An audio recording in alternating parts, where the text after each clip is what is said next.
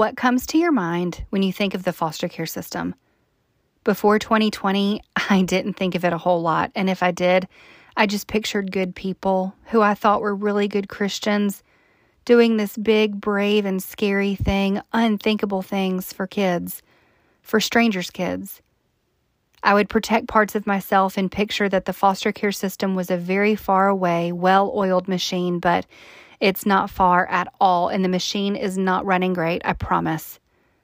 Foster children are in our churches and neighborhoods, schools, and communities, and I hope that by the end of this episode, you have a more clear understanding of that system as a whole, especially what foster parents can go through.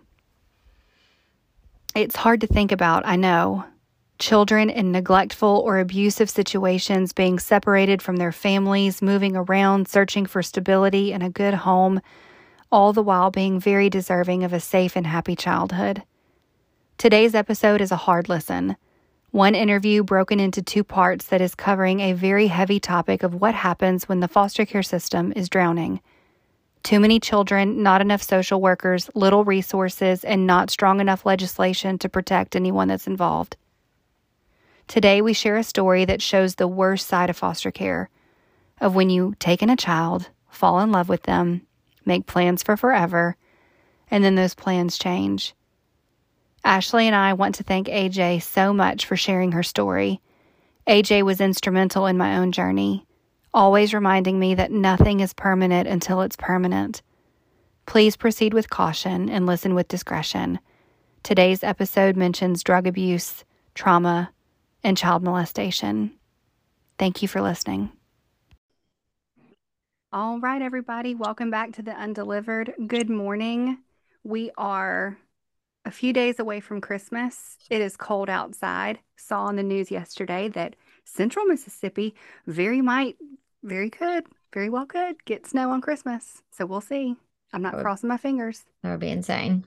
That would be like, it's probably not going to happen. But anywho. Good morning, everybody. We hope that you are safe and healthy and happy, whether you're in your car, at work, cleaning your house. Um, today's conversation is going to be, I hope, good and informative and raw um, and emotional. So, this is your last warning. I will give you a warning in the intro. Proceed with caution.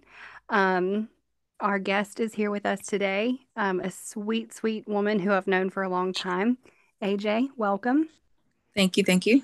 You know, it's funny. I've never, I know what the A stands for. Elizabeth is spelled different with an A. What's the J stand for?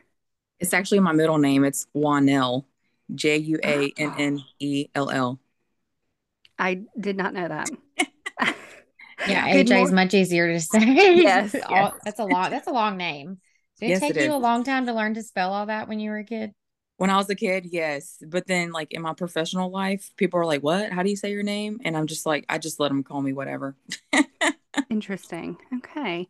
Um, Ashley, good morning. How are Hi. you? You about to be in the car for like a thousand hours I with your children? I am. It's been crazy. I feel like all week, really, but really last night it was like a McCallister moment, you know, on Home Alone, just chaos and like packing, and there's food everywhere and everybody's running around. Um, I don't think another thing can fit in my car. Okay. But you know, that's why we got the minivan. Living that minivan life. I love it. I love it. That was a, a never, almost a never have ever. Oh my God. I have not finished my first cup of coffee, clearly. But, anyways, yeah, we are heading to Mississippi as soon as we finish finish this episode. It's all, all good. Right. It's all good. Good. All right. Well, um, I am very excited to share AJ's story. Um, and it's been such a blessing to me, even though our stories turned out very different. She is a woman who will stick her hand out and help guide other women through the trenches of infertility, foster care, adoption, what have you. So, um, we have a lot of questions and a lot of things to get through, but um, AJ, can you just start and tell us um, what your family looks like a little bit and then how you and your husband registered to be foster parents? Sure, yeah. So um, Corey and I uh, have two biological children, Cadence and Carter. They're 12 and 10. Um, we were uh, blessed to have them. Cadence was actually my third pregnancy, um, and Carter was my fifth. Um, had two miscarriages before um, I had her. The first one was uh, really kind of rocked our world. We were newlyweds, still in our first year of marriage, and about 16 and a half weeks right after Christmas. Um, had some of the worst times of my life in that in that part. Ended up having a chemical pregnancy um, after that, and then um, Cadence was uh, born about three weeks early.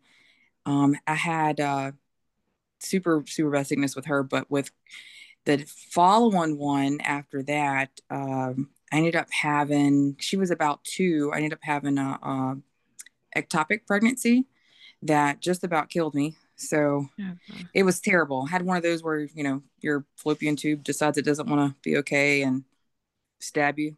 it's like one of those. I'd go through natural labor all over again and and and not suffer through an ectopic pregnancy. It was wow. god awful. Um, and then Carter came along and um, rocked our world in a whole nother way. And um, Corey and I knew very early on we were always called for a larger family. We were called for uh, serving other kids for whatever reason. We just were always drawn to those that needed love. Like we were just, you know, we were coaching um, after we graduated high school, um, the flag team and the uh, uh, drumline for several years. And half of those kids became like our own kids kind of deal. So they all remember cadence and carter growing up. Um, we actually had one of them uh, live with us for a little while. He was in a, a bad family situation and uh, had gotten a car wreck with another one of the other drumline um, boys and um, needed help recovering and was in sort of an abusive area. So mm-hmm. we took him in. Um, sort of undocumented. We never did like go through the foster care system with with him. Um, we just had guardianship over him and uh, had him for almost a year, and then he was ready to um, graduate and do his thing. And then uh, we had a, a, cousin call us one time during the summer. Um, I don't know if you remember him, Bailey, but we had Jake. He was like, "Hey, can we come and visit?" You know, we had just had Carter. We're like, "Sure, we love family. We can come on over." And um, so he stayed for a week or so, and it was during the summer. And um, he ended up not leaving for another four years. So we oh we took him in. Um, wow. He was not in the system either, but uh, he, you know, he was him and um, uh, his family were going through some things and he just needed some stability. Um, but it was like night and day for him and, and our house because uh, we ate dinner as a family and um, we decorated the Christmas tree together and mm. did a lot of firsts with him that it was just sort of shocking for us. And um, it was during the time that we had him that we were like, no, we we know that we got a lot of love to give and we wanted to to share it around. He ended up um, graduating and um, and moving on. We still talk to him um, all the time. Great kid. He means well. Ate so much food. Oh my gosh. um, it was crazy having two toddlers and then a full grown teenager who was like eating full size jars of peanut butter and like all the things that you could buy at Sam's. It was crazy. Oh my gosh. Um, so what about Jake? Not Jake, the uh drumline. Do you drumline kid? Oh yeah, we very much see them. They're like some okay. of our closest friends now. Yeah, Aww. they there's so many of them that um we have been very blessed to be a part of their uh their transition into adulthood. That's yeah. amazing. Good stuff. They're um and they're they're all good kids. They're they're all they're all just, you know, they just want a safe space. Um mm-hmm. a couple of them will tell you AJ and Corey got me in trouble. they would they would come to our house and one of them smelled like cigarettes one day and I was like, mm I'm calling your mama. We are not doing this. 15 years old? No, ma'am. I'm like, um, oh my goodness. he'll That's what they need though, some tough yeah. love. Right. Yeah. yeah. So we were we we were just, you know, there to help shape them and stuff. And um after when we first when we still had Jake, we were going through the foster care um uh well let me back up so we we actually had when we first got jake we didn't intend to have him for as long as we did we, we you know i told you he was just going to be visiting and we ended up having um, guardianship over him when um, he was being enrolled in school. His mom was trying to get on her feet in a different county, and we were, you know, let us know and we'll do as much as we can. But he needs to be in school. So, um, but we had already decided that after that last uh, ectopic pregnancy and and miscarriage, I ended up having three surgeries within like three days. Mm. Um, had to get a couple of shots of uh, a chemotherapy agent, and it really, really knocked me down. Um, and Corey and I decided it, no more risking my life, you know, for children and and things like that. And um, we decided on getting a uh, a tubal. So I got my tubes tied, and uh, we didn't intend on having any more um, biological children. And then uh, we decided that we were going to go the adoption route and uh, add to our family that way. And so while we still had Jake, um, we were blessed to find a house that um, a couple was selling. They were getting divorced. We've got we got an awesome deal on it. It was um, four bedroom with um, a uh, office slash nursery that we were going to turn it into, and um, we had enough space for everybody to have their own space and then I ended up having, you know, trade in my Altima, got in a Tahoe. And so all these things sort of lined up and it was like, Aww. it was such a God thing. We knew that being called to do it and it was like, okay, God, you tell us how we're going to go do this. And when we thought about adoption, we're looking at like, man, we could spend, you know, 20 G's on a down payment on a house or try to adopt and then maybe not get as successful. We weren't sure. So we're like, all right, which way do you want? doors closed on the adoption side and all the doors opened on buying a house that was big enough and um, providing us with all the things and um, people thought that we were crazy we took all the classes and the moment that you know some of the small town gossip you, know, you guys are taking parenting classes and as if we you didn't know how to parent we were just seeking therapy for trying to parent our own it's like no you've got to do these things in order to get um, licensed or resource family unit, right? Um, so we did it.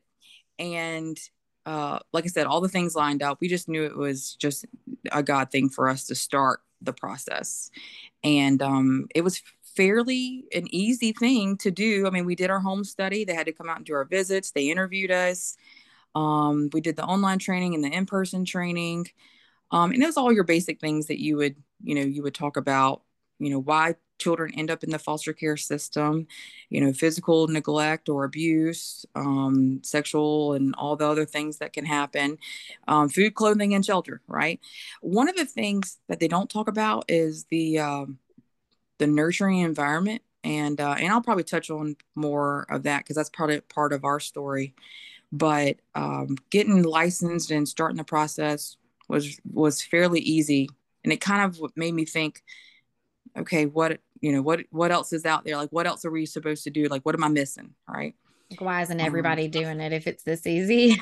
Right. You know it's one of those things where we we were in the position that we could do that and we were we were were blessed enough to be able to to get to that point.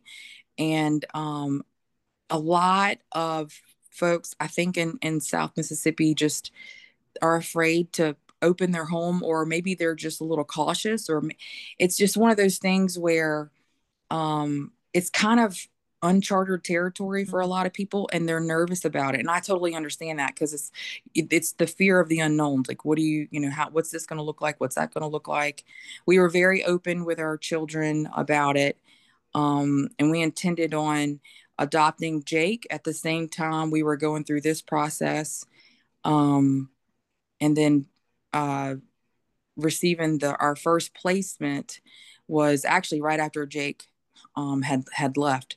So yeah, that's kind of the long story of how we actually you, got started. You've been a busy woman. um, so how many placements? Because the the plot twist to your story involves two young boys. Mm-hmm. Um, mm-hmm. did you have any placements before them? No, they were actually our very first and last placement. Mm-hmm. First and last. Yeah, mm-hmm. officially mm-hmm. through the system, right? So we had we had three others, Jake and the other the other 2 mm-hmm. Um, and uh, but yeah, they were our first official ones as a registered resource family. Yeah. And I know you're a little limited on details that you can give, but can you just start mm-hmm. unpacking your story of you had these two beautiful boys that were placed with you. Um, and I think, correct me if I'm wrong, all placements start off as temporary, right? This is just for right. a little while. Right. Um, yeah. How long did they end up staying with you? They were almost to the day, two years. Two years. Mm-hmm. That's a long time for a child's life. Like that's the majority of a child's life. Yeah, it is. What were their um, ages? Um, well, uh, when they first came, the youngest was uh, just six months old, mm. and the mm. oldest had just turned three. Oh gosh, yeah. Mm-hmm. There's easy, easy attachments for both mm-hmm. both parties. You well, you would you would think. Um, the older one, we later learned um, about a year into it that he was um, he was diagnosed with reactive attachment disorder. So I'm not sure if you're familiar with that. I'm not. The reactive attachment disorder is something that, um, if you were to ask me if there was anything that I could change about the current, well, I say current, current as of um, a few years ago, but the current knowledge of and, mm-hmm. or the basis of what we do in the foster care system, I think is a little bit outdated. And the reason why I say that is because um, I think there's a lot more research and develop, development um, for childhood trauma that's out there. And reactive attachment disorder is probably the number one thing, in my opinion, that um, that the foster care system needs to learn more about and have more specialists on, because the uh, so there's the the attachment that a child develops when they're first born, that nurturing feeling is um, something that you know we as mamas we we think that's a natural thing right? Because you have your baby you love one you hold him you probably spoil them too much right? A lot of us like don't hold them all the time you're going to spoil them i say hold them all the time love them all the time love them hard. That's what i always tell everybody. You get these babies in um, love them hard because um, they need that. That's what they have that that's it's actually a chemical thing in their brain. It's a neurological thing. When you build attachments and bonds you feel safe you feel secure you're able to be independent you're able to navigate change um all kinds of things. Your flight or fight response or freeze is is totally uh different. There's a whole uh set of research that's out there and i think there's a lot of untrained um uh, social workers that are currently operating in the foster care system that make real life decisions about children they've never met and they're ill informed. They really should learn more about it. But basically, what RAD is reactive attachment disorder is where a child is adverse to attachment because their attachments have been broken multiple times.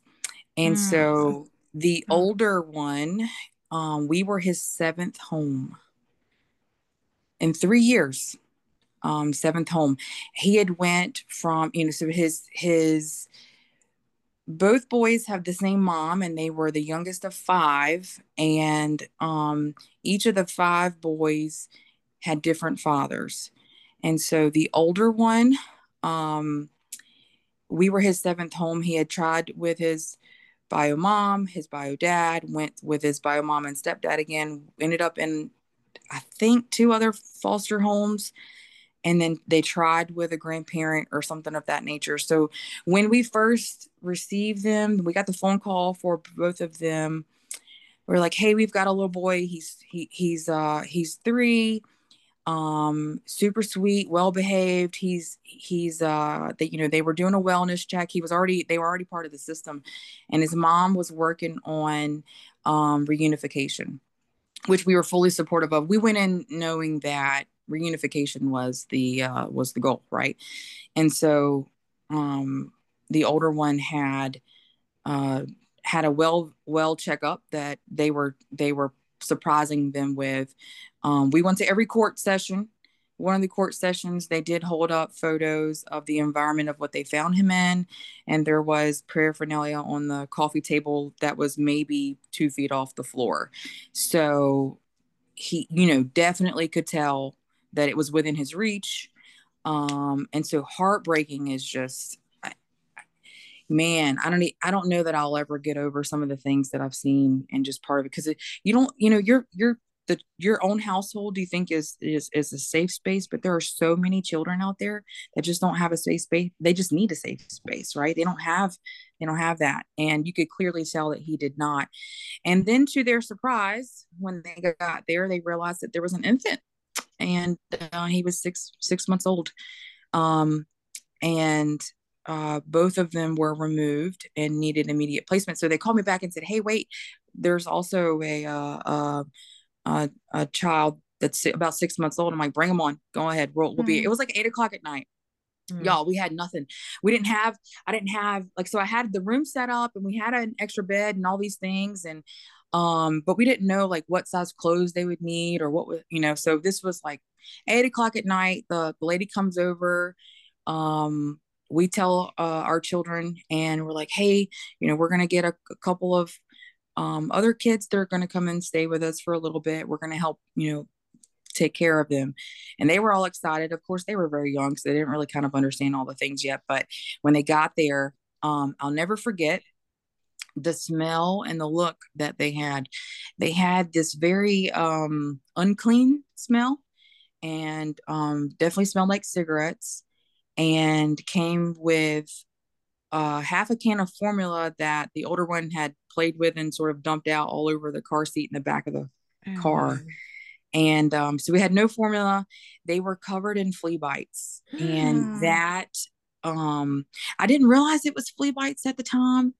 I was like, man, they, I don't know if they have like chicken pox or something, like something's yeah. happening. Right. And so within the within your first placement you've got to um, within their placement you've got to take them to the doctor to get a well checkup within like so many hours right? And so this being eight o'clock at night i was like all right i'm going to take them in the morning. And then we both understood that holy cow um we this we're pretty sure that these are flea bites. And and so um that night whenever they came the only thing that we had like nearby was the local dollar general. Yes ma'am.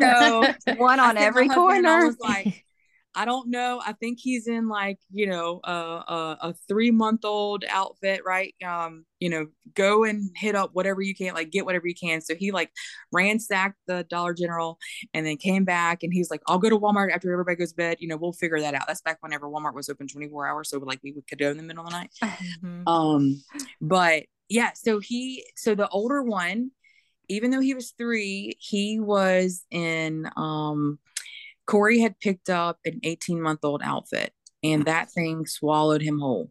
Mm, um, he wore the, his very first outfit was, yeah, it was definitely some play clothes, but it was like a little basketball outfit from, um, from Dollar General.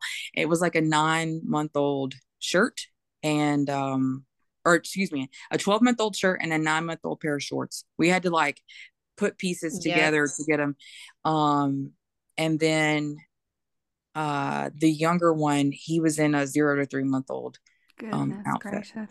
Yeah, okay. so crazy, crazy. Before crazy. we move on, hold on. I have I have a question. I guess more of like a system question.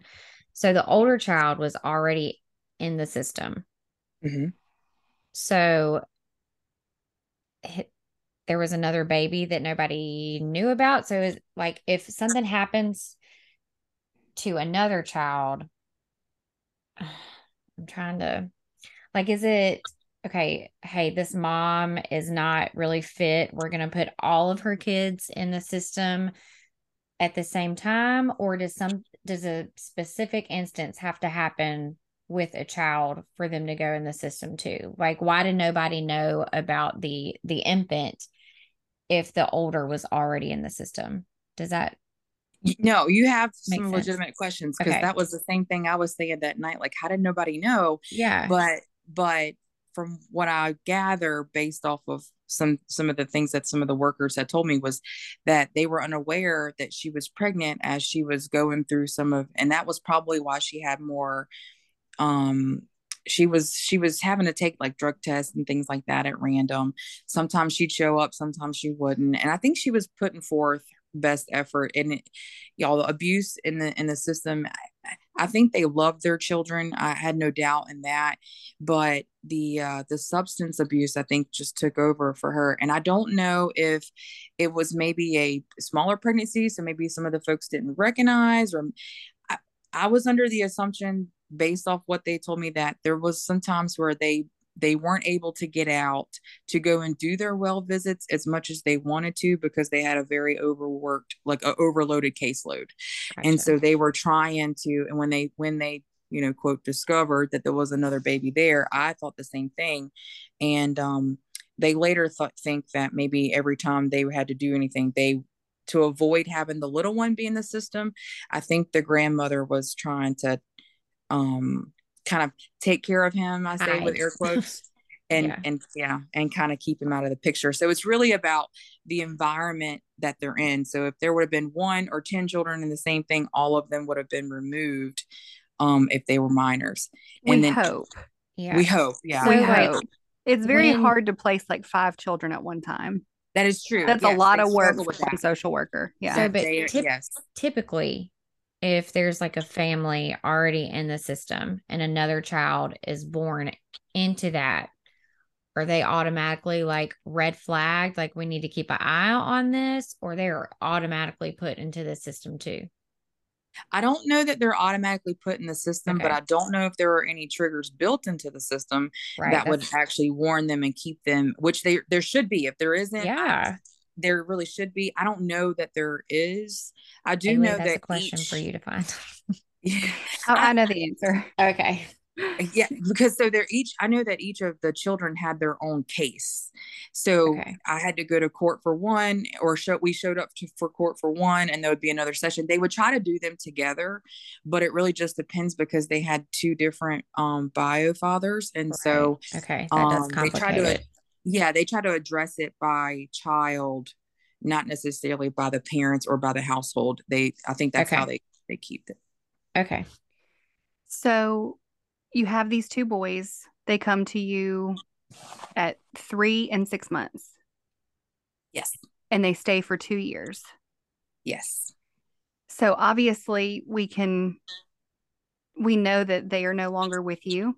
Mm-hmm can you explain the the the final stretch because i think it's a no-brainer right you and your husband and your two biological children you take in these kids you love them you raise them you nurse them back to health mm-hmm. for the mm-hmm. six month old certainly y'all were all he ever knew at that point yes he had never been anywhere else but but right. place with us mm-hmm. so I, i'm we could take this in so many different directions, but I want you to unpack with me because y'all, AJ and her family had the rug absolutely torn out from underneath them. And they were awarded something, the same thing that I talked about a few episodes ago, uh, what's called durable legal custody, DLC. Sounds pretty permanent, right? Yeah, um, I would think. Yeah. So, AJ, take your time because I know this is where the story gets really rough. Mm-hmm. But unpack with us. And, and I've explained DLC is like winning a battle, not a war. So, you thought you won a battle, you knew you still had a little bit to go. And then your world broke. Mm. Yeah, we um we were granted uh we we have uh, some adoption paperwork that came in. They told us to go find um, an attorney, um, and so we were working on the uh, termination of parental rights for both children, and um, and that really determine it's it's really determined on the biological parent, you know, giving them ample amount of time to get all their things together and whatever they were found you know, in neglect for, they were, you know, they give them a chance to fix it, rectify it, make sure that they're consistently clean if they were on any sort of drugs or alcohol, you know, if they were in and out of jail, which ours were. Um, you know, there's there's lots of things to consider. So it's not like a one size fits all or like a robotic thing where you could just okay, all right, you're good to go, you know. Um, at the time that we were foster parents, there were 200 and almost 250 children in the foster care system um, in Mississippi that I was aware of. Like, you know, you can go on look at the stats and stuff. And um, wait, in the whole state or just in your county? In in the in the uh, county. Well, in the county. Yeah, the the and what I mean by that is there are children placed in other county homes that where if they had availability, you know, so you may have a different county than what you actually lived mm-hmm. in. So in our area. So I knew that our our one person, our one resource worker was, you know, really strapped, right? Um, and uh we we were attempting to go through the process as you know, you go to a court, and they say, "Yep, we're you know term- we're we're moving to change their plan from reunification to termination of parental rights." Um, based off of the lack of consistency or whatever what's happening with their biological parents. One of them, um, the younger one, had um, sort of a, a more of a streamlined path to that because both of his biological parents were in jail. They were failing drug tests. They weren't really um you know getting it together. We had scheduled visitations with them whenever they weren't in um uh jail. And i can tell you that it was a little confusing to me whenever they stopped showing up. Um and they finally showed up one more time brought some gifts and and said it looks like you're you know you're really taking care of them. I said well you know we're we're loving them just like they're you know they're our own. And um i think that was the time that they tried to say their goodbyes without really telling me. I, oh I got gosh. the like looking back on it i realized that they were like okay we know that they're okay and and they'll be okay and you know i think they were just it, it was, it was closure kind of I, I that's how I how it felt for me afterwards, kind of looking back on this, like, oh, okay, I think that's I think that's where they were aiming that, you know, at that time. Cause then they just stopped showing up altogether. They never did come. Every time they did come, they would bring like um their toys or this was his favorite ball or this was his little goal thing and and so we're like oh okay thank you and and, and it was a more and more and so slowly but surely they were giving us all their things that they had there and it's like oh okay so when they stopped showing up um the TPR portion for the younger one, it was um it was granted. He had never been in the system before. We were literally his his natural parents. That was us. He knew nothing and he looked nothing like us. Right.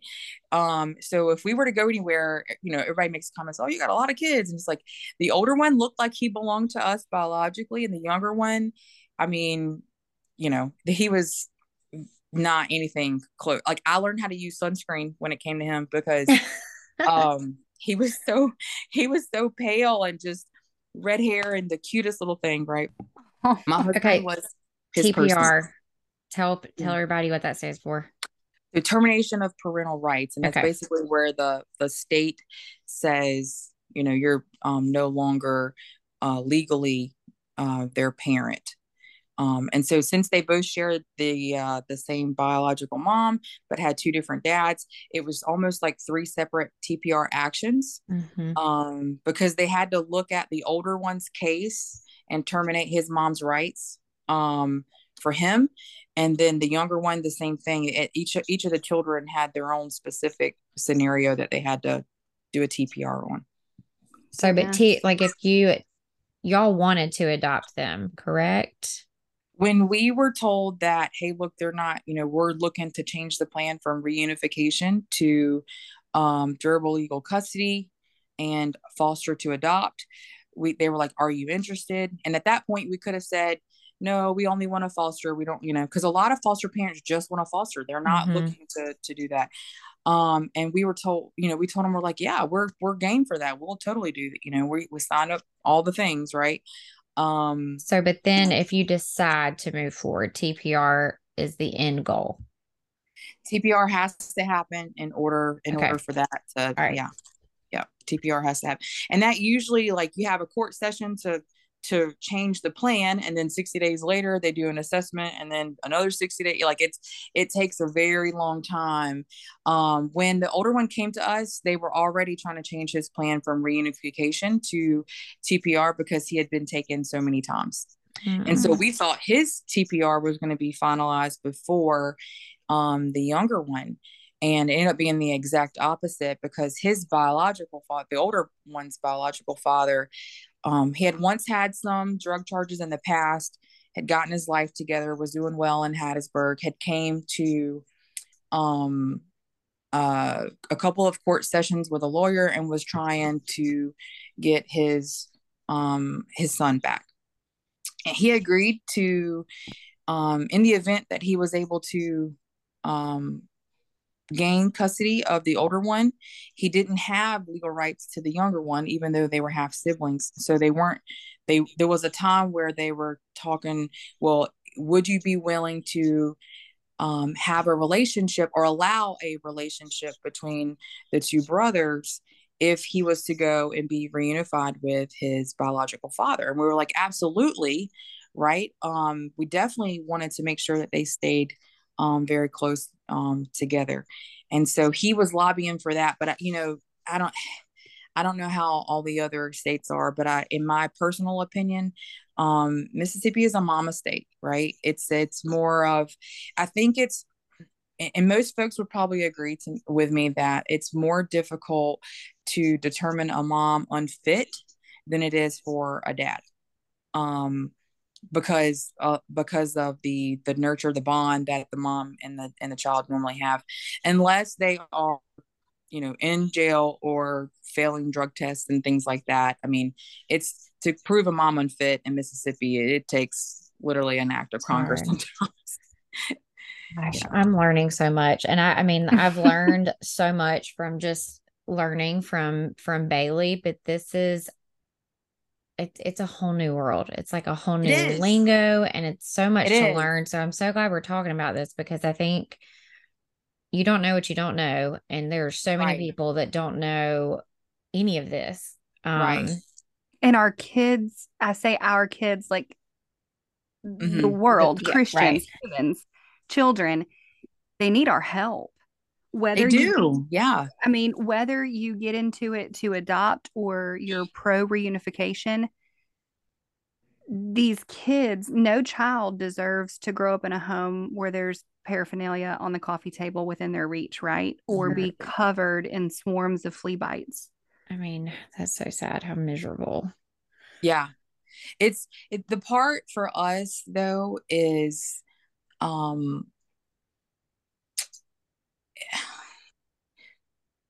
I asked for help and I probably uh. shouldn't. I um because because it was uncharted, you know, so it was uncharted territory for us. We didn't know what to expect. And all we ever heard was, hey, if you guys need anything, you let us know. You know, they were supposed to come and do at least once a month. They would come in and do well visits. They were supposed to.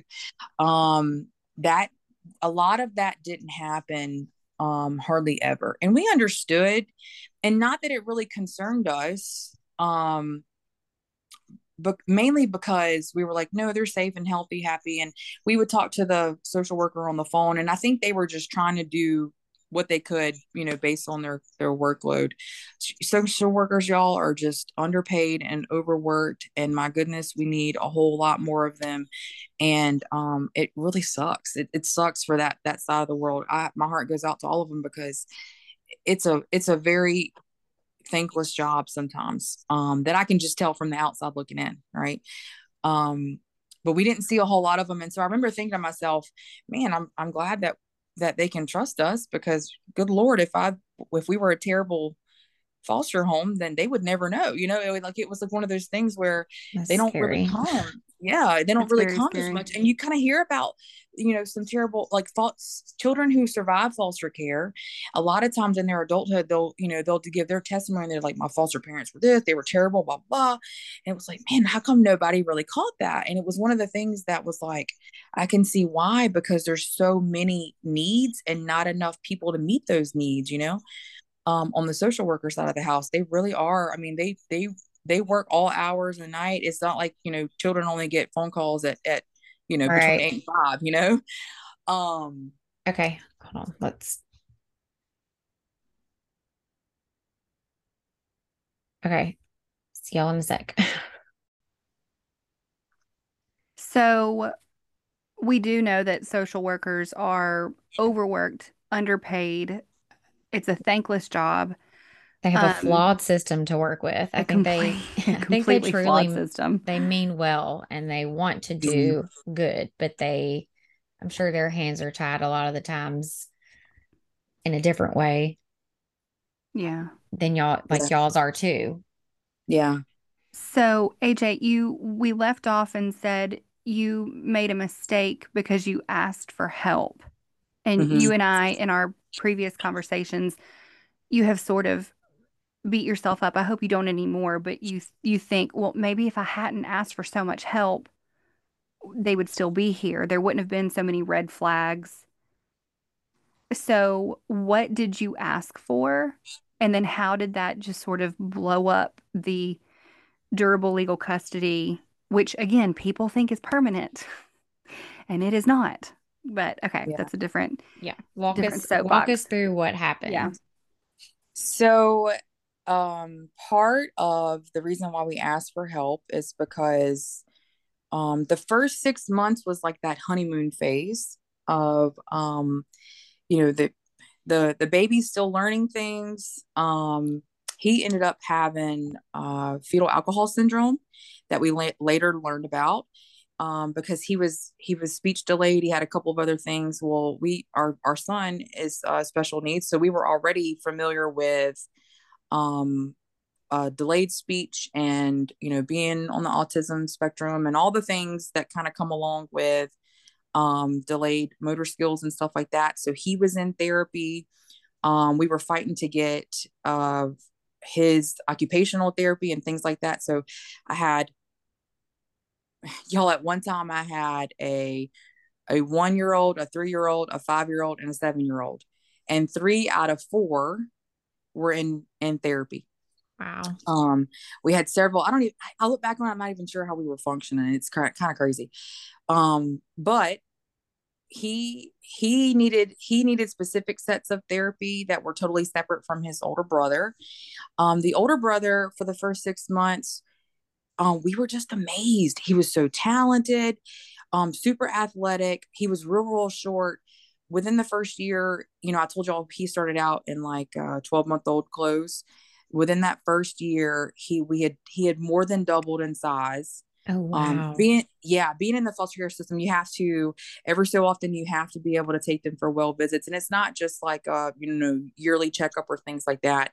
When we started discovering things that were happening with him, just some different behaviors. Um, you know, we when you think about the way that you raise your children and you try to protect their little minds and uh, things that they're not exposed to, kind of like, um, you know, watching the cops come in and get your mom and, um, or being uh, thrown in a closet, um, things that my my children had no clue. Like I, as a parent, I couldn't even fathom. So I can't tell you how many times I just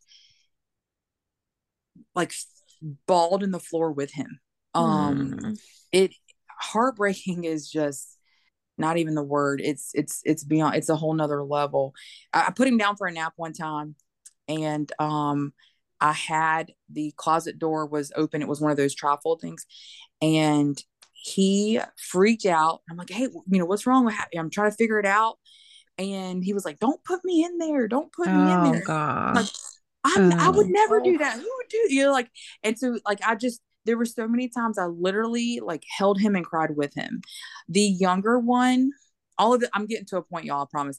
The younger one, um, at six months old, y'all are gonna think I'm crazy.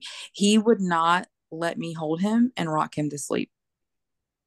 I don't think you're crazy. And I like whenever that first that I'm like, well, he's he's pushing off on me. He wouldn't go to sleep, and I'm like, oh, okay, well, maybe he's just not comfortable. I lay him down, and he would go to sleep, and I'm like, okay. The next time we try to love on him, he would he I would you know just try to pat his little butt, and he mm. like he didn't he no none of it he wouldn't it took us oh i remember the day i was sitting in his room um he was 18 months old and I had my daughter come in and take a picture. He finally let me rock him to sleep. So literally 12 months for him to be able to trust me that he can soundly sleep in my arms um which is insane to me. This he spent the first 6 months um apparently not not being held or loved on in that manner and so it was like just to take 12 months to sort of recoup that um so it was a big deal for us and i could tell that he was he was almost into that like not being attached kind of world and we were able to break through that thank god. Um but the older one at, at that six month honeymoon phase i referred to um his behavior behavior sort of shifted. Um he asked me one day hey mommy when am i going to get another room? I'm like what do you mean well where i i don't want this room anymore. I need another room. And i'm thinking oh did you want to like are you do you like this room or something? Are you wanting to be in another room? And with with foster children you have to be very careful about where like they have to approve where they're going to be sleeping at night. They can be roomed together with their sibling their biological sibling or the ones that they came with but they they kind of shy away from um placing them in the in a room with a uh like if like with my biological child right? Um we would have to so so we put them in a room together to for them to to sleep in the same room together. And um i was a little confused about what he meant by that. And he said well i had another room before the one that you have here. And before that other room i had this other room. And mm-hmm. i rem- I remember feeling like holy crap he's referring to the other houses that he's lived in. And so I'm like, well, buddy, I'm hoping that this will be the last room you ever have to have. Maybe, you know, we'll um maybe you'll be able to keep this room. And he's like, I don't want to keep this room. I want another room. I'm supposed to have another room. I'm not supposed to keep this same room. And I'm like, what? And at the time, I didn't know about reactive attachment disorder. I was thrown off by some of the things that he was telling me. And so i didn't i didn't i don't think i mentioned that to the social worker immediately. It was late and later on in conversation. Um other times he would um he would hit his little brother whenever he was sleeping. And i you know kids are kids you know toddlers are just wild in general. So a lot of times i was like oh he's you know he's just a child. He's he's a boy. You know he's wild. He's he's kind of rough around the edges anyways. And so i'm like no you know soft touches. And he would say well my daddy wake my mama like that. Oh dear god. And you know it would always be like these gut wrenching punches that i wouldn't be prepared for. And it was like oh well buddy um normally uh, daddy shouldn't wake your mommy like that, right? And he's like, well, my other mommy always got woke like that. And I'm like, oh, so I'm like, you know, so, so we had to work on like random things like that. He would say, and I would have to explain to him, well, you know, that's not how you're supposed to be loved or whatever. Um, I'll never forget the time that I was in the kitchen. I was washing dishes at the sink. Corey came along and he smacked me on my butt and gave mm. me a mm. hug. And the other one, you know how that works. Oh, yeah. So the older one comes, like he happened to see it and he flipped out on him. He ran up to him, started hitting him in his thigh. He was punching him. You don't hit my mama. And I'm, we're like, whoa, hold on. Like, hey, hang on. No, no he loves me. He was just playing. And at that point, we knew we're like, holy crap, we can't, we can't do that. He because he his brain it, doesn't understand. Right. And so here I am, you know, just a couple weeks earlier, telling him, no, that's not the proper way for right. anyone to love you. We don't do those kind of things. And then Corey not take, you know, he's not thinking two things about it um you know being playful and and he you know so for him he just it was one of the things where he just could not. It was a uh, trigger. Yeah. It was very much a trigger. Yeah. And so those things sort of started happening more and more. And um, he was, he was starting to, um, in in his little mind was like survival mode right when a child has experienced a lot of childhood trauma they're their neurological makeup is is changed. So some of the things that was happening for him was what I later learned to be survival mode. But while we're in this new uncharted territory, I never could figure out like like why why is this happening what you know so i was intrigued by it so i'm researching some things and i'm like okay well maybe i need to see about getting him therapy um so we did have someone that was um near that we could go to uh, about childhood trauma and so we went to a, a, a licensed therapist um i went through all the wickets of getting him you know referred and all the things and so when we get there she mentions reactive attachment disorder and so i'm like well i've never heard of that. She gives me some resources and she's like um, i'd like to work with him and just see if i could you know help him work through like figure out his emotions you know through like some play therapy um, figure out his emotions and and how to handle you know certain things and maybe try to retrain some of the ways that he views life. Because reactive attachment disorder isn't just you know not wanting to hug people or or the extreme hugging everybody. Um it is more of like your view of the world has changed. Um because there hasn't been stability or because there's been a break in in your caregiver um in that role of your life it's like they don't trust anybody um they lash out and they get angry because they some children are kind of like a cat in a corner like if mm-hmm. they like mm-hmm. they go to battle if they feel like their snacks are gone right so we had to you know we had four children each of you know when we realized that food was a major major issue for him um very early on we got him a little bucket we put his name on it and we're like look you can have all the snacks in here these are just for you no one's going to touch them. He didn't trust us. Um and at 3 years old how do you how do you know you don't trust somebody? Right. um it's really a survival mode for him and it's not like he said i don't trust you. It was more so of i would i would come in there and um the pantry would be open and his little box would be missing and it would be like under his bed so he was hoarding food. Yes. Yeah. Oh my god. which is common for foster children because yeah. a lot of them do without food. And so, what do you do when you do without? You you try to save all the ones that you have, right? And so, slowly but surely, we were able to, you know, and I say slowly, li- literally over a year and a half, you know, we were let's bring your box back in here. I promise you. And so, because he needed to be reassured that no one was going to take his stuff, I got everybody had their own bin and they had their own and and he had to hear me tell everybody these are yours. These are his. These are hers you know. No one touches anybody else's and these are the only ones. And it was i mean it was just snacks. It was just snacks.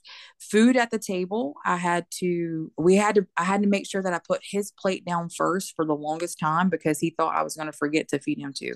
Oh goodness um, so how did the state react? You you finally go to them and you're like, "Hey, we need help. We need occupational yeah. therapy and play therapy and food therapy and all these things." At what point so you have durable legal custody? Had you already been asking for help before durable legal custody or were you um, asking after? It was after we had gotten the adoption paperwork on the younger one we had just gotten the full medical or uh, psychiatric and medical report on the older one and his tpr was still pending. So i didn't have um, full custody of him yet. It was the younger one that we had.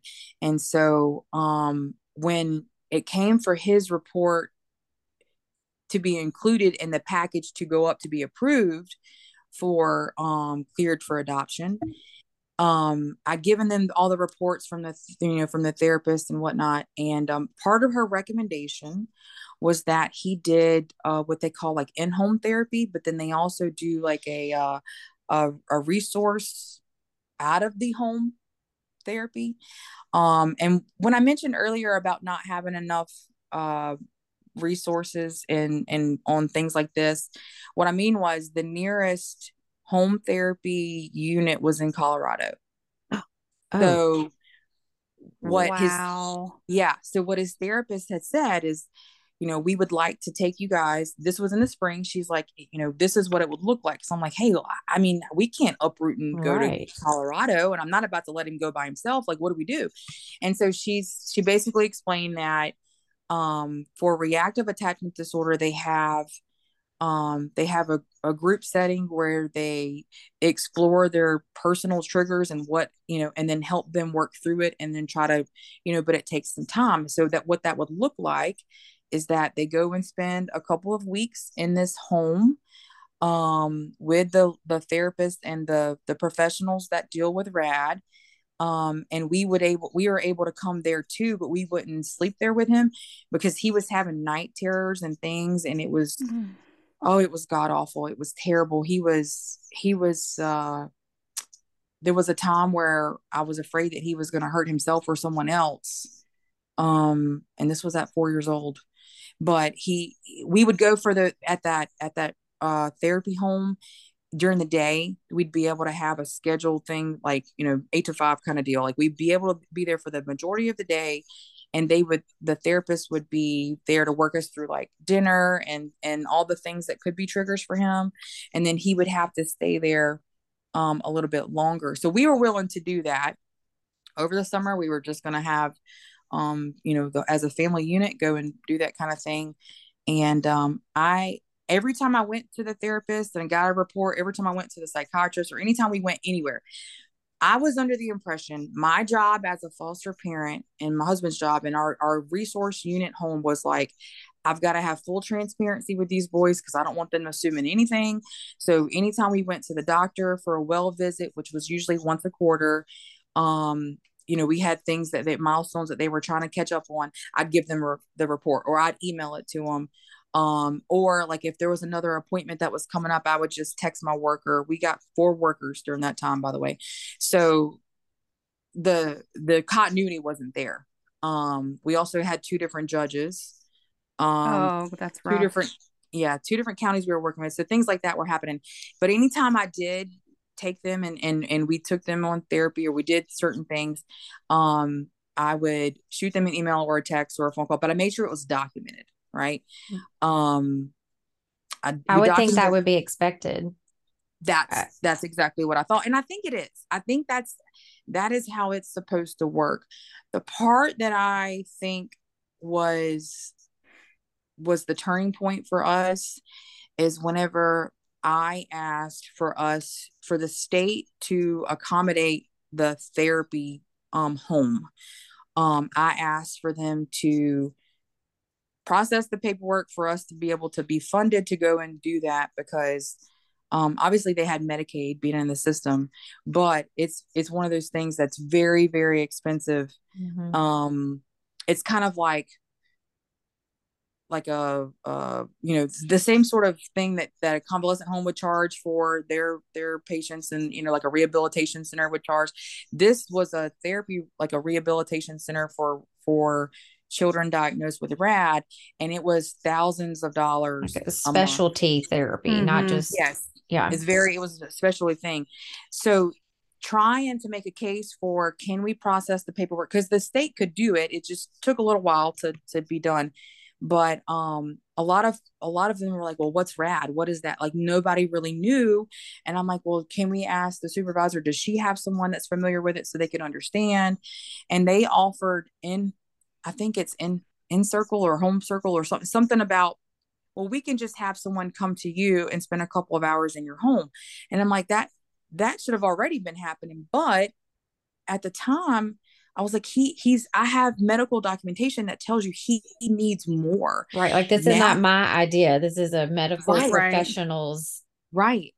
There uh, his, yeah. his personal therapist is saying he has an extreme case of rad. He needs this therapy plus he needs some emotional behavioral therapy and all the other things that are coming along with it. At this point he had started physically abusing every one of us and um mm. and then he started sexually abusing his his little brother and that was the point where oh, shit. he had no idea what he was doing. He thought yeah. it was normal. Um so then we were concerned about other levels and so mm. because i was super emotional about it i sat down and i wrote a letter I wrote a letter to him. At this time, his biological father was still trying to get custody. Um, and he had passed all the drug tests, did all the things, went through all the wickets, checked all the boxes. Um, and they had they were eventually they did not they denied him. But um it was a part, there was a time where Corey and I were like, we don't know what to do because there are three other children in the house that you know in in rad therapy they suggest that the child is in the home alone.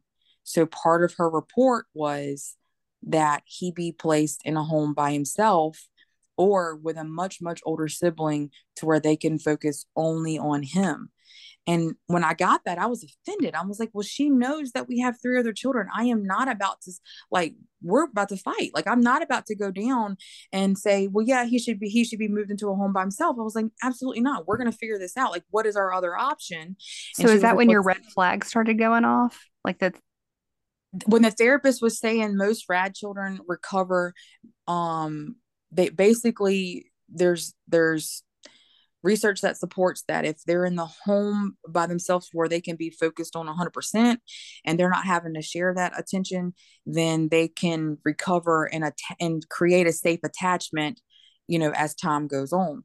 And so her recommendation was either go and do this therapy or have him um, in a home by him himself.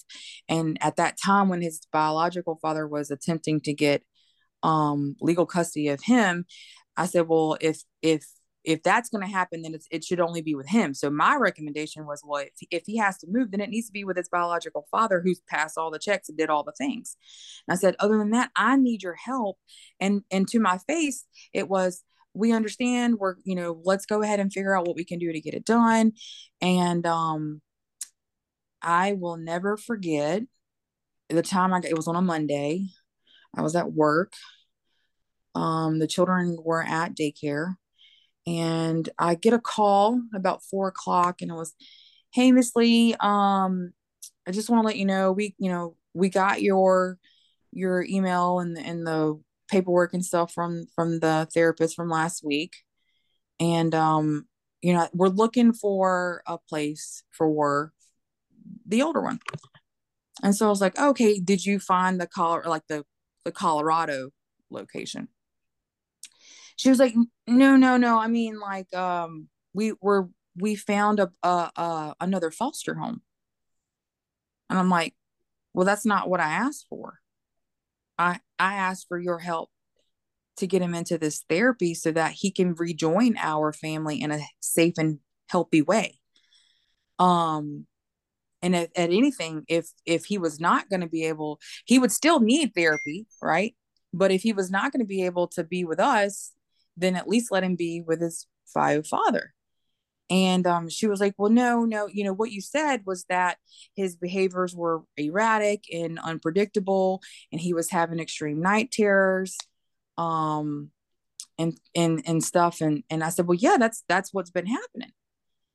And so she was like, um, yeah, I talked to my supervisor and um, she said you're, you're just gonna you know we're, we're just gonna have to move him into it i said well then forget it. No that's not you know.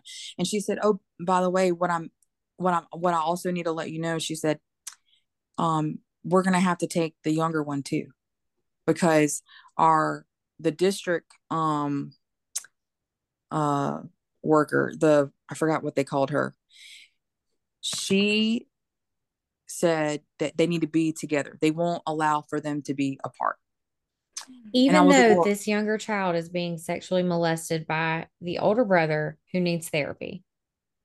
Yes. Uh, I don't know that they acknowledged that though, even though I, I wrote it down for them. Um, did they, the, so did they not know that there was molestation going on for the older child when he was placed in the system?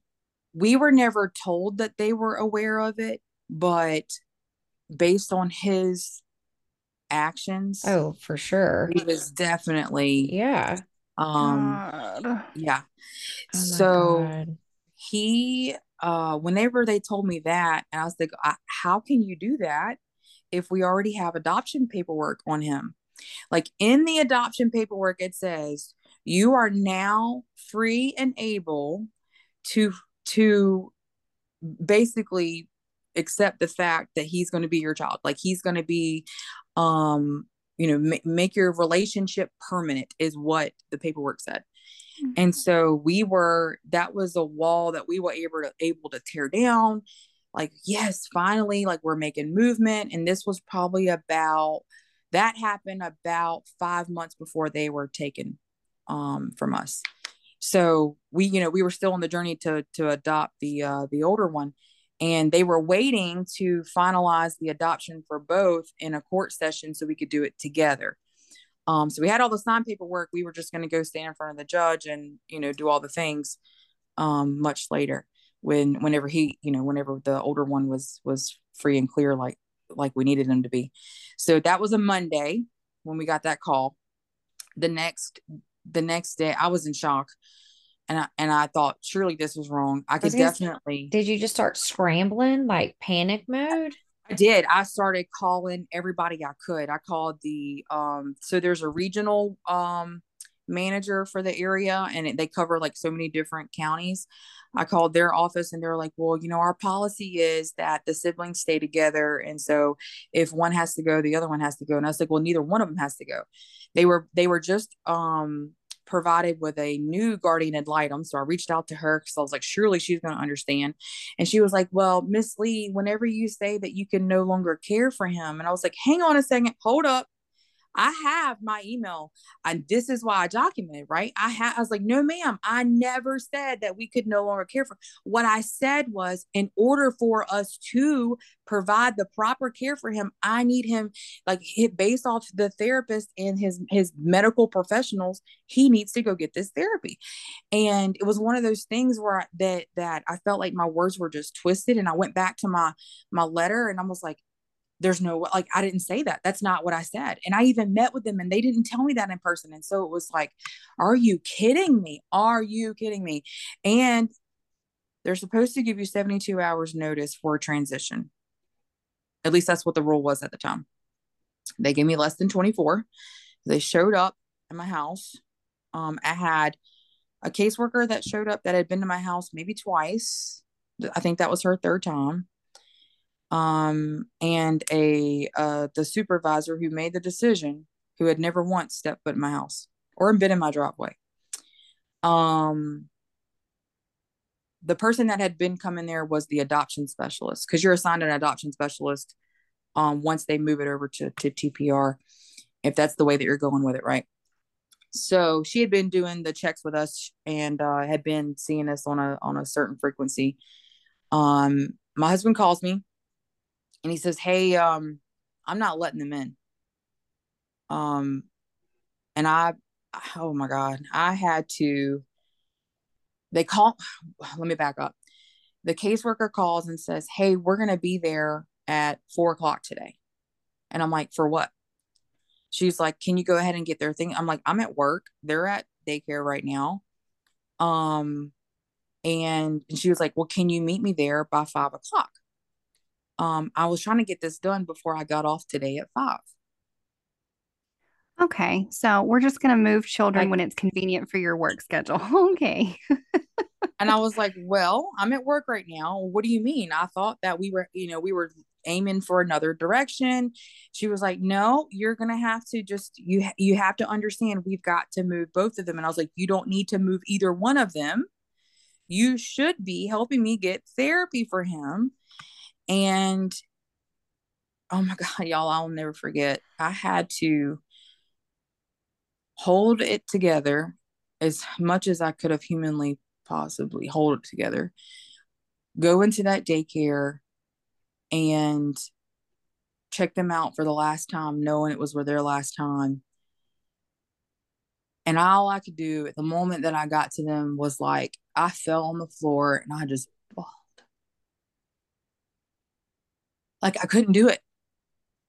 I called Corey and I was like, I can't do this. I can't come home. I can't, I cannot do it. And he was like, take whatever we have in savings and and go east or west. Don't tell me where you're oh. going. Like Oh my god. It was awful. So they beat me there. The social like the whole way home, I was I couldn't even see. I had to pull over three times because I thought I was gonna throw up. I'm like, this ain't happening. This can't happen. Like, what in the world? What? How, what did I go? I felt like I felt so guilty. I was like, what did I do wrong? Did I say something wrong? Did I do? What happened? You know. I asked my mom. I called my mom and her friend, and I was like, "Can you please meet me at the house because I can't promise you that neither one of us are, are not going to go to jail. I'm worried about losing my other two children because my husband can't, you know, think straight right now." They knocked on the door, and he opened the door, and I don't even know what he said to him. He said he slammed the door and told him that they were not allowed to come in. Like, you aren't coming in here. So whenever I pulled up, they met me at the car and was like, you know, you can just leave him in the car seats and we'll just, you know, we'll just trans transfer him. I was like, absolutely not. I was like, no, no, no. Not only are we going to have a conversation, but if you are coming here to take them, you're going to allow me and my children to at least tell them bye. Like, we're not you ain't just like taking them without because not only did they inflict trauma on the two boys but now i've got me my husband and my my other two children to like this is a mess you know like and y'all um, y'all are willing to go to jail for these boys and yeah, like yeah kidnap he, them and peace out to save yeah. them yeah we were like no this is not happening especially to go put them in another foster home right. knowing knowing what that is doing. And I'm sitting here trying to, and I am trying to educate them on what rad is, and they're inflicting it more. I was like, you've got to be kidding me. Like trying all to scream trust, underwater. yes, all the trust that I that we had built up with him. Oh my god, y'all. Mm. Awful. So it happened fast, right? Like so fast. They were gone in minutes. Yeah, it was it was so fast. I, t- I there was a time where the older one really liked Corey's hat, and um, he didn't know what was happening. He was like, "Okay, Daddy, I'll see you later," and mm. and Corey took his hat off and put it on him. he broke down. He like fell the ground. I've never seen never seen my husband be so broken.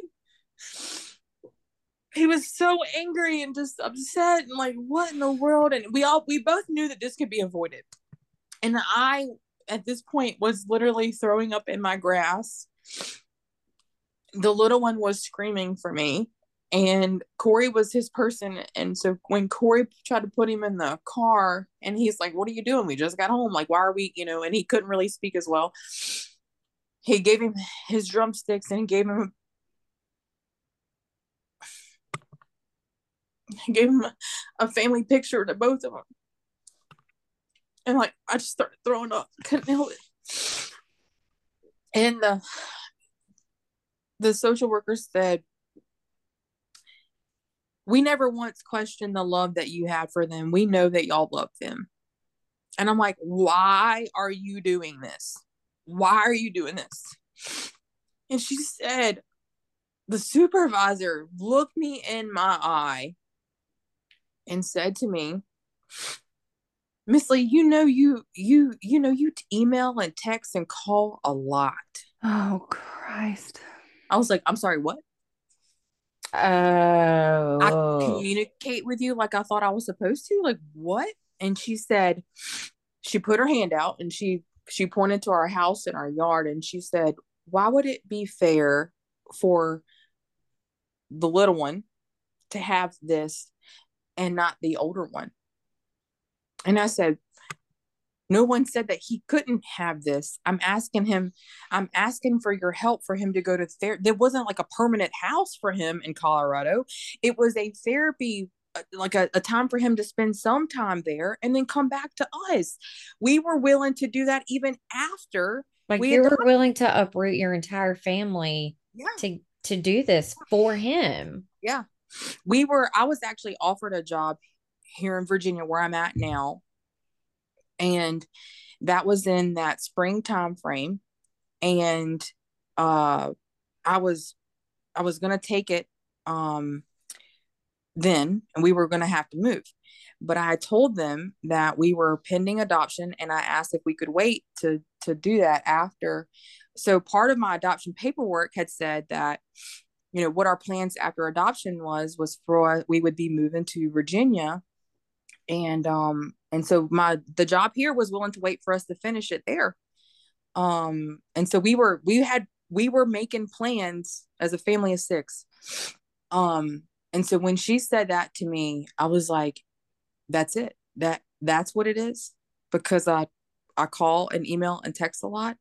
And and and i get punished. Like this is this is what i get. So he they just go to another home. I was like what are you going to do in order to protect him from from his older brother that are doing these things? Like i had uh, we had built in things in our home and i was like are you kidding me right now? Like you don't go and visit them now. How are you like if you're going to uproot and have them start all the way over with a like what? I mean i had a million questions. Yeah that's that is like unfathomable. It and and she had no explanation for me. She's just said we will we will figure that out. We will make sure he gets therapy. And i'm like i'm sure you will. Sure. Sure. You know. You'll make sure he gets therapy when that's what you've been asking for this whole time and it still hasn't happened. Yeah. And they left neither one of them um and they said we we understand this is probably hard for you. And I, I, what what gave that away right i mean I, like, I, I looked at her and i said are, are you a mom do you do you have any children and she said no and i looked at the other one i said are you a mom and she was like no i live with mine okay oh you God. couldn't possibly couldn't possibly fathom the amount of trauma you just inflicted on my family, on all of us together, right? And she was like, I understand. Okay. All right. They got in the car and they drove away. Y'all, my daughter chased them down the road. Oh, Jesus. Like, I had to chase after her because I didn't want her to go in the road, but like she was chasing them down. We had a white, a white fence on a hill, and she like chased them as far as she could. I'm chasing after her. Like I'm trying to hold. I, like we were just. Oh my gosh. Grieving two children that are alive is such a weird thing. Um, we didn't sleep or eat for weeks for weeks for months. I can't even tell you that like we threw ourselves into puzzles and we stayed inside of our house. Thankfully I had a couple of folks that you know just brought us food and stuff. We, we couldn't even it was some of one of the things that was I'll never forget like as a unit of 4 which was weird. Um we we really we ended up in therapy ourselves like a family unit therapy like you know we were it was one of the things where navigating loss for our biological children was very tough for us because we had never been through it ourselves and then having to try to explain that to them as such a young mind um mm-hmm. and they don't understand it and I, if you were to ask my kids now carter we hang up their ornaments and carter asked if he can just go play with them. He's like can we just play mama? I just miss them. I, that's my brothers. And like he doesn't understand still that they they they can't come back. Some of the hardest